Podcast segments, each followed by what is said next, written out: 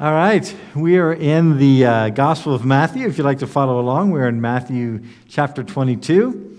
And uh, several years ago, when I was in Oregon, there was a, a, couple that wanted to get married at the church. They wanted to use our church building. The, the young lady was attending the university at the small town that we were in, and uh, they didn't really they didn't want me to officiate it. They had their her uh, pastor when she was growing up, officiating the wedding. But uh, I was there just to kind of help make sure they knew where everything was. And on the day of the wedding, people showed up, and I found it really quite interesting because they were all dressed in this country western attire. And uh, this is, kind of gives you a sense of what everybody looked like. Uh, this isn't a picture actually of them because actually they were more over the top than this. They had the bolo ties and the big belt buckles on top of these enormous uh, cowboy hats. And all the men were dressed up uh, in their Western attire, and all the women were too. The women rose, wore these kind of uh, pinkish dresses with white, uh, um, no, they had pink cowboy hats, and the bride had her white dress and a big white cowboy hat. And I remember watching, kind of looking in through, in, a window into the sanctuary. It was kind of like this, where you had windows you could look in.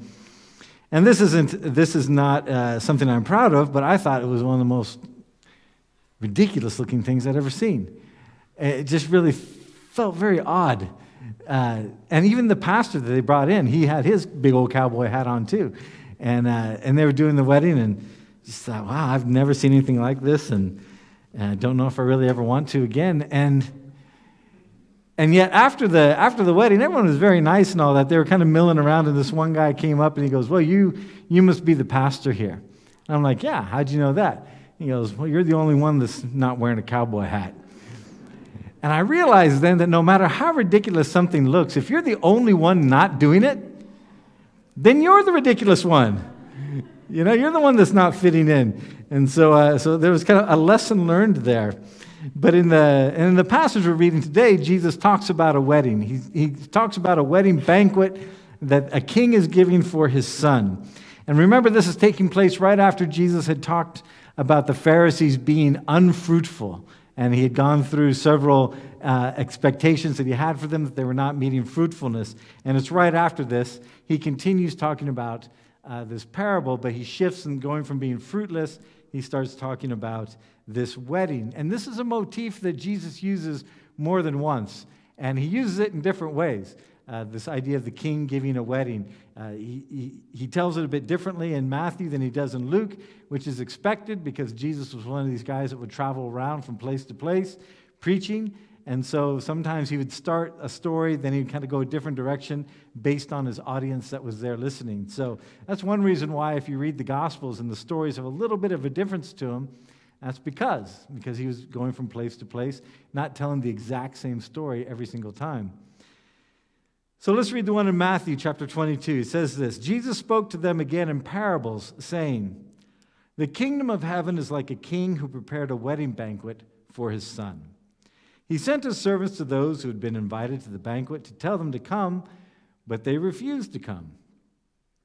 Then he sent some more servants and said, Tell those who have been invited that I have prepared my dinner. My oxen and my fatted cattle have been butchered, and everything is ready. Come to the wedding banquet. But they paid no attention and went off, one to his field, another to his business. The rest seized his servants, mistreated them, and killed them. The king was enraged. He sent his army and destroyed those murderers and burned their city. Then he said to his servants, The wedding banquet is ready, but those I invited did not deserve to come. Go to the street corners and invite to the banquet anyone you find. So the servants went out into the streets and gathered all the people they could find, both good and bad. And the wedding hall was filled with guests. But when the king came in to see the guests, he noticed a man there who was not wearing wedding clothes. Friend, he asked, how did you get in here without wedding clothes? And the man was speechless. Then the king said to the attendants, Tie him hand and foot and throw him outside into the darkness, where there will be weeping and gnashing of teeth. For many are invited, but few are chosen. Now, like most of Jesus' parables, the story is pretty straightforward. It's easy to grasp, you know, what's going on here. But also, like most of Jesus' parables, there's a lot of subtlety going on as well. And before we get started, we have to remember that this is a parable about the kingdom of heaven.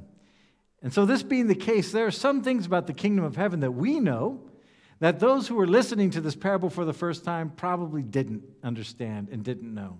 And one of the things that we know is that we are not made righteous by our actions of goodness, but rather we are made righteous by the acts of Jesus Christ, most specifically upon the cross and the resurrection, where He became our substitutionary atonement. He's the Lamb of God who took upon Himself the sins of the world so that we could benefit from that. We could benefit from His action.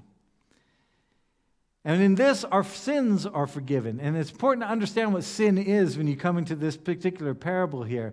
You know, sin is essentially the manifestation of our selfish self will, which runs at odds with the will of God. So we have our will and God's will, which are colliding with each other. And this is really kind of the, the most basic definition of sin, of not being in line with the will of God. And so, this being the case, even our acts of righteousness, and we talk about this all the time, our acts of righteousness, which are motivated by our self will, even if they have the outer appearance to the world as good, do not credit us the kind of righteousness which would allow us to stand in the presence of a perfect God and be there with confidence, knowing that we are completely without blemish, completely without blame. In fact, Isaiah says this It says, All of us have become like one who is unclean, and our righteous acts are like filthy rags. We all shrivel up like a leaf, and like the wind, our sins sweep us away. This is, a, this is a, actually a very poetic little verse. You know, it talks about, uh, so our, our righteousness is like filthy rags. And what happens when we, when we indulge ourselves in our own righteousness, trying to work ourselves into a place of of feeling like we are, are able to work our way into heaven, really what ends up happening is our soul shrivels up because we're not being nourished by the goodness of God. We're trying to be nourished by our own goodness. And we end up starving ourselves and, our, and we shrivel up like a leaf. And then it says, and the winds of our sins sweep us away.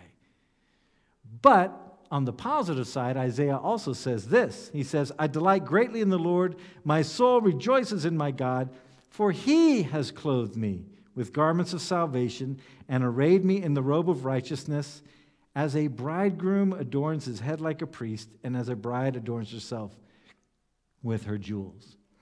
And it's important to understand as we read this parable that this ver- these verses, like out of Isaiah, would be at the foremost forefront of the mind of the people listening to Jesus, because they knew their Old Testament. And especially if they were the Pharisees and the teachers of the law and scribes, they were very familiar with the Old Testament. They probably have it close to memorized, if not memorized. And so when Jesus makes these allusions into the Old Testament scriptures, they would immediately know what he's talking about. A good example is on the cross when Jesus is being crucified and he cries out, My God, my God, why have you forsaken me? If you read Psalm 22, you'll see why he says that, because that's the beginning of the psalm that talks about being crucified, even though it was written by David, you know, centuries beforehand, it all lines up. So you often will see that Jesus kind of throws out some lines in, in his teachings that tie into the Old Testament. And the second one here is very important to understand that even the prophet Isaiah, way back in the Old Testament, understood that any righteousness he had had been given to him by God. He had been clothed in garments of salvation, arrayed me in a robe of righteousness. These are the ones that in Hebrews 11, the writer in Hebrews 11 says, These were the forerunners of faith. By faith, they believed these things, even though they were believing in something that had yet to happen, while we look behind ourselves in history at what Christ has done. So, with all that said, the kingdom of heaven is like a king who prepared a wedding banquet for his son. So, what's in this parable? Well, obviously, you have this king preparing a banquet for the son. The God the Father is the king, the Son is the Messiah. But then you have the first half of it being kind of a quick history of Old Testament Israel. The kingdom of heaven is like a king who prepared a wedding banquet for his son. He sent a servant to those who had been invited to the banquet to tell them to come, but they refused to come. He sent out some more servants and said, Tell those who have been invited, I prepared my dinner. My oxen and fatted calf have been butchered, and everything is ready. Come to the wedding banquet. But they paid no attention and went off, one to his fields, another to his business. The rest seized his servants, mistreated them, and killed them. The king was enraged, and he sent his army to destroy those murderers and burn their city. Now, this is almost exactly a parable to just what he had said, if you read in the scriptures in, in the previous chapter, when he talks about the vineyard being planted, and then the, the owner goes off and he sends the servants to get some of the fruit. Remember, they were beaten, they were killed. He sends his own son, they were killed. So, Jesus is telling the same story, but he's using some different illustrations to help people understand it. And this is basically the history of Israel. Israel was a, a people that had been selected by God to be an example, an illustration of, I think, a couple things. One, the blessing of being in relationship with God, which they were in very rarely, but also that human beings are most, well, human beings are going to fail when it comes to trying to keep the rules that would allow them to be held in perfect righteousness with their God. It doesn't matter if they were the, the ancient Israel, if it was ancient back in the time, if it was ancient uh, Egypt, or if it was ancient Mesopotamia, or ancient uh, any other, the Akkadians, everyone would fail. If it was modern day Germany or modern day Americans, and we were trying to get this thing and we're going to do this by our own righteousness, modern day Indonesians, we're all going to fail. And that's basically what the Old Testament shows is there's this failure in people's attempts to try and live the way that they think God wants them to live. And there's a lot of interesting stories in the Old Testament where you see these kind of breaks. Like one was when Israel said, We want a king. Remember that story way back when? For those of you who are familiar with your Old Testament history, uh, they say they want a king. And at the time, they had judges, and Samuel was the judge. And he says, A king is going to be miserable for you. And in fact, God tells Samuel to tell them, The king is going to be miserable. He's going to like take from them. He's going to send them off into war. He's going to do all these things that'll just make their. He's going to basically make them into slaves. And they say, What? We want a king anyway. So you see throughout the Old Testament that really the, the, the illustration of Israel is a, an entire history of us understanding that there's no way we as a people can live up to the expectations and standards of a perfect and pure God. And even Jesus laments this over Israel that they were always in, in, uh, in rebellion. He says, in Matthew, and we'll get to it later on. Oh, Jerusalem, Jerusalem, you who kill the prophets and stone those who send to you, who are sent to you, how often I have longed to gather your children together, as a hen gathers the chicks under her wings, but you are not willing. And you know what? They're not the only ones that were not willing. This is something, like I said, we struggle with as just as a human species. But the rejection is not a surprise to God. And I think this is something that we need to understand. And none of this is a surprise. Sometimes the Old, Old Testament is written as if it's a surprise, because I think the authors didn't quite understand that. Sometimes when we read about the fall in Genesis, the fall of humanity, it comes as a surprise that, that Jesus plan B. But then you read later on, especially in the epistles of Paul, that Jesus was predestined from before time to be the Messiah. So none of this is a surprise. This is the plan of God.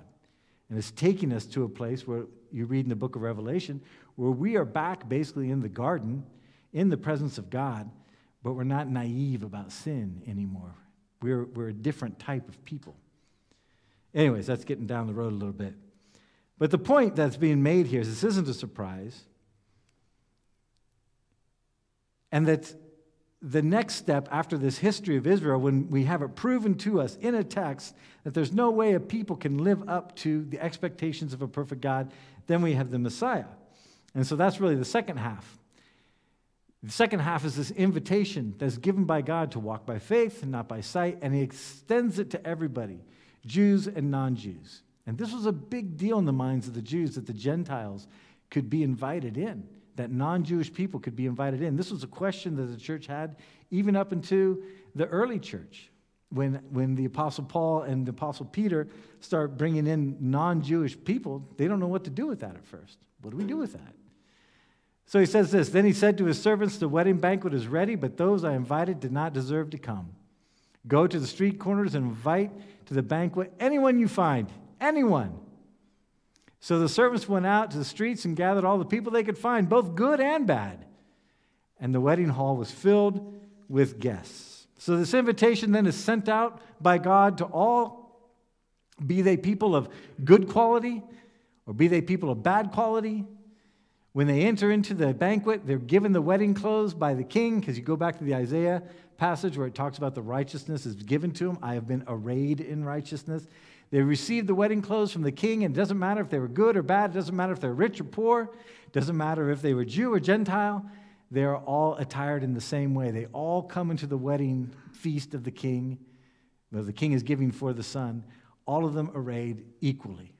They all stand as equally clean, equally arrayed in their new clothes before the king. And again, it goes back to this, this uh, verse that Isaiah had written I delight greatly in the Lord. My soul rejoices in my God, for he has clothed me with garments of salvation and arrayed me in a robe of righteousness. And you have to remember, this is the verse that would probably be going through their heads as he's talking.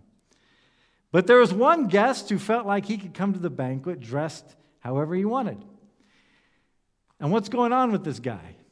Why does he feel like he can come however he wants? And it's important, even though the, the, the parable doesn't really say it, but this other this passage in Isaiah lets us know that the king is the one giving the wedding clothes. Because he's inviting people who are rich, inviting people who are poor. He's inviting people who are part of their traditions. Part of, he's inviting people who are not part of the tradition. So who's going to be providing the clothes so that everybody is, is appropriately attired? The king does. He's providing the clothing. He's the one clothing them in the garments of salvation. He's the one arraying them in the robe of righteousness. But there's this one guy there that's dressed in a way that's not fitting in. One of these things is not like the other.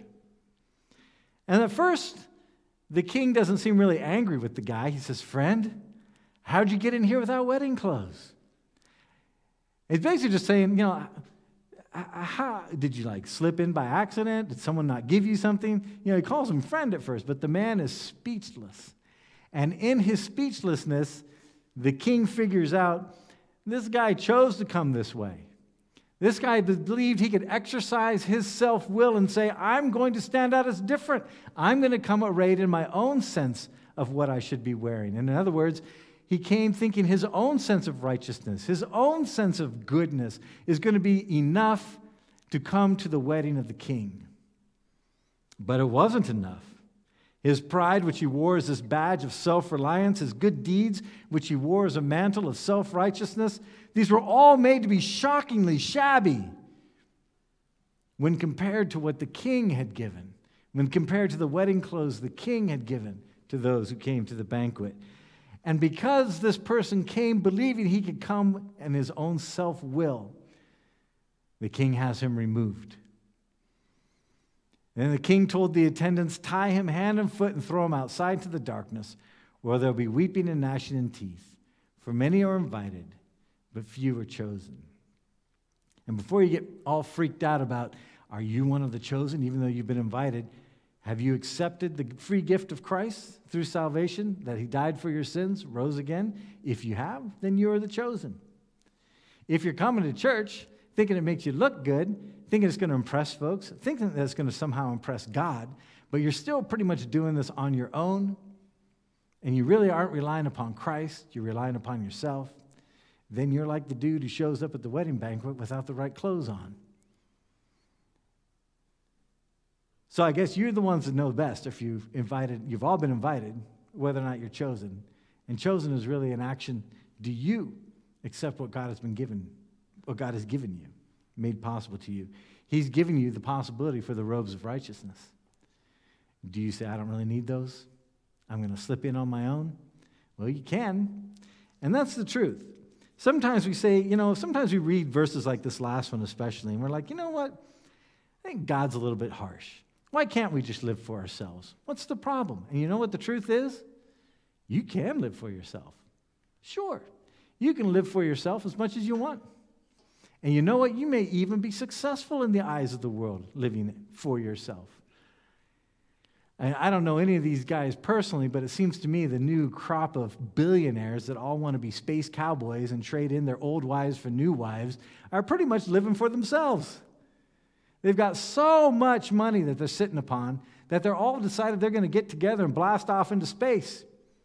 instead of actually doing something with the people who are starving around the world or people who are stuck the, on the border between Belarus and Poland who are freezing to death, they're riding their rockets into space. Well, goody for them.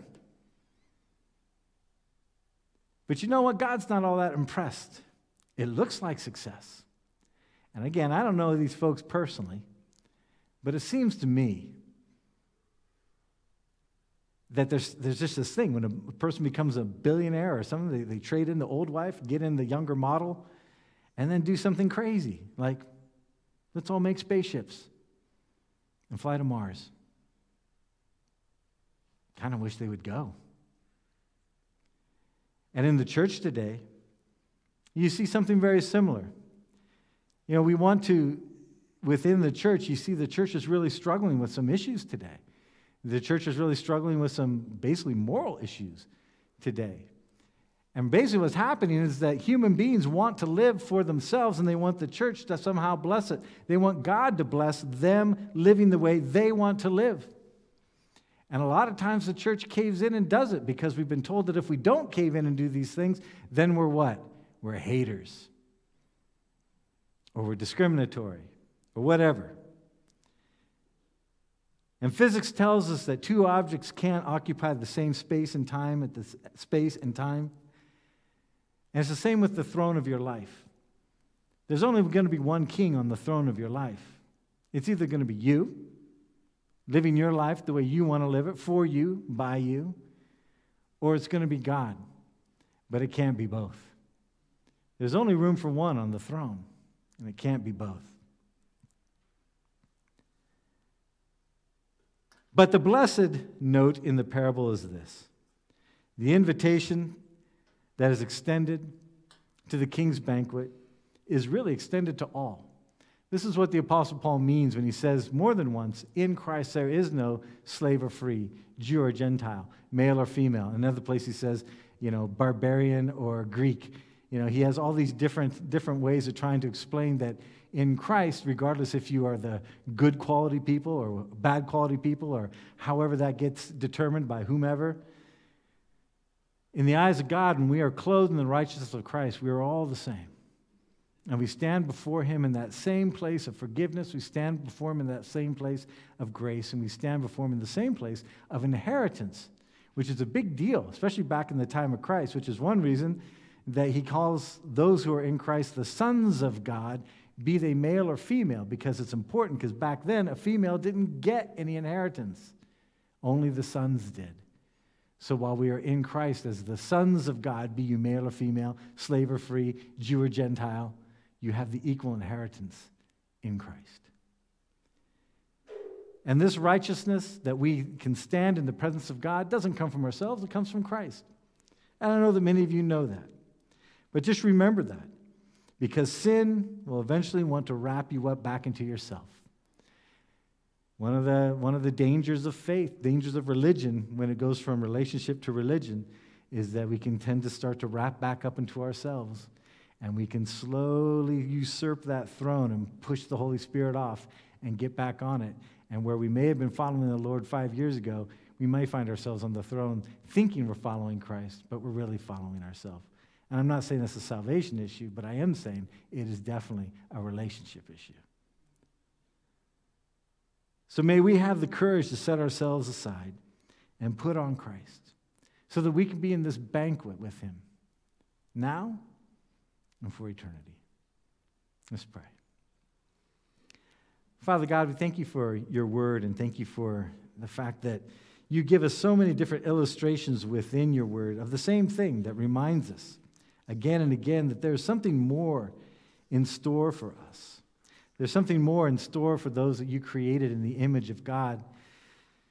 And that really we just need to get out of our own way most of the time. Get out of our own way in, in our sinfulness, get out of our own way in our acts of self righteousness, and just trust what you have done and invest our life in what you have done. And Lord, there are times when we are, we are kind of more uh, up about doing that. There's some times that we're kind of grinding through, uh, you know, sort of the valley of faith. I don't know about my brothers and sisters here, but wintertime here for me, oh, it's like grinding through a valley of faith. But whether we're on the mountaintop or in the valley, may we be mindful that the fact we have any life at all is because of you. And that in the end, it'll be worth it. And in those times of being in the dark and the cold, may we rely upon the light that is Christ. And may we be clothed in the warmth of your righteousness instead of the rags of our own. And when things are great and we're on top of the world, may we be, rem- be mindful that we're only in that place of rejoicing because of what you have done. So, in all things, help us to keep our eyes on you as we walk this life through the mountaintops and through the valleys into the place of eternity where your banquet awaits us. We pray this in Jesus' name. Amen.